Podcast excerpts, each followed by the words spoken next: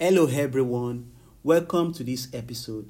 This is the eighth episode from my book titled Innovation and Investment A Step by Step Guide on How to Create Wealth.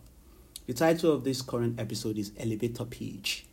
I'm going to start with a quote by Williams Johnson. Williams said, If it is to be, it's up to me. Very profound. Whether I succeed or not ultimately depends on me. So, what is an elevator pitch? Is a brief, simple statement that describes an idea in 30 seconds or less. The idea could be a business venture, a movie, or a book you want to publish. It is essentially short because you only have someone's attention for a brief moment, like the elevator ride. So, for example, you find yourself in an elevator ride and Bill Gates is also in that elevator and he asks you, Tell me about your idea. What are you going to say? Just within 30 seconds because there are other people that may also want to speak to him. So that is an elevator pitch. So an elevator pitch should capture the essential elements of your business model. According to Professor Andrew Hargadon of Graduate School of Management, University of California, Davis, USA, if you can't say what you are doing in 150 characters or less, it is not a good one. So your elevator pitch is important because there are venture capitalists who invest their money in great ideas. So the pitch should start by explaining what you do. You must be specific so no one has to guess whether you make something or develop something or license something.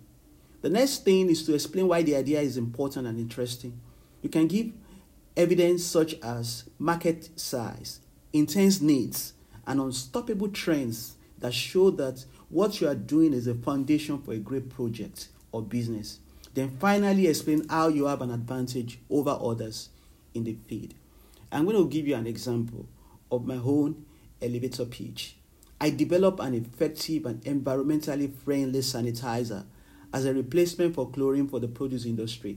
In my elevator pitch, I've been able to show why my product is unique and why it's possible for it to be profitable because a lot of people are thinking about sustainability. And there are other examples of elevator pitch I'm going to share with you.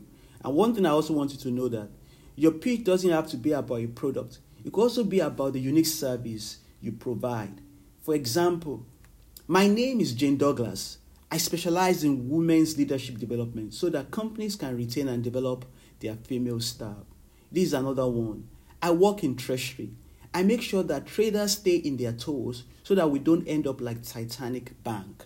Lastly, I specialize in looking after and growing people's finances so that they can concentrate on what they do best. Why don't you also write down your elevator pitch describing what you do, for whom, and why it is important?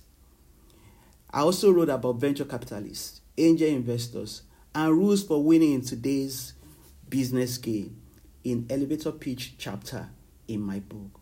I hope you've gained one or two things from today's podcast. Do have a great week ahead. Bye.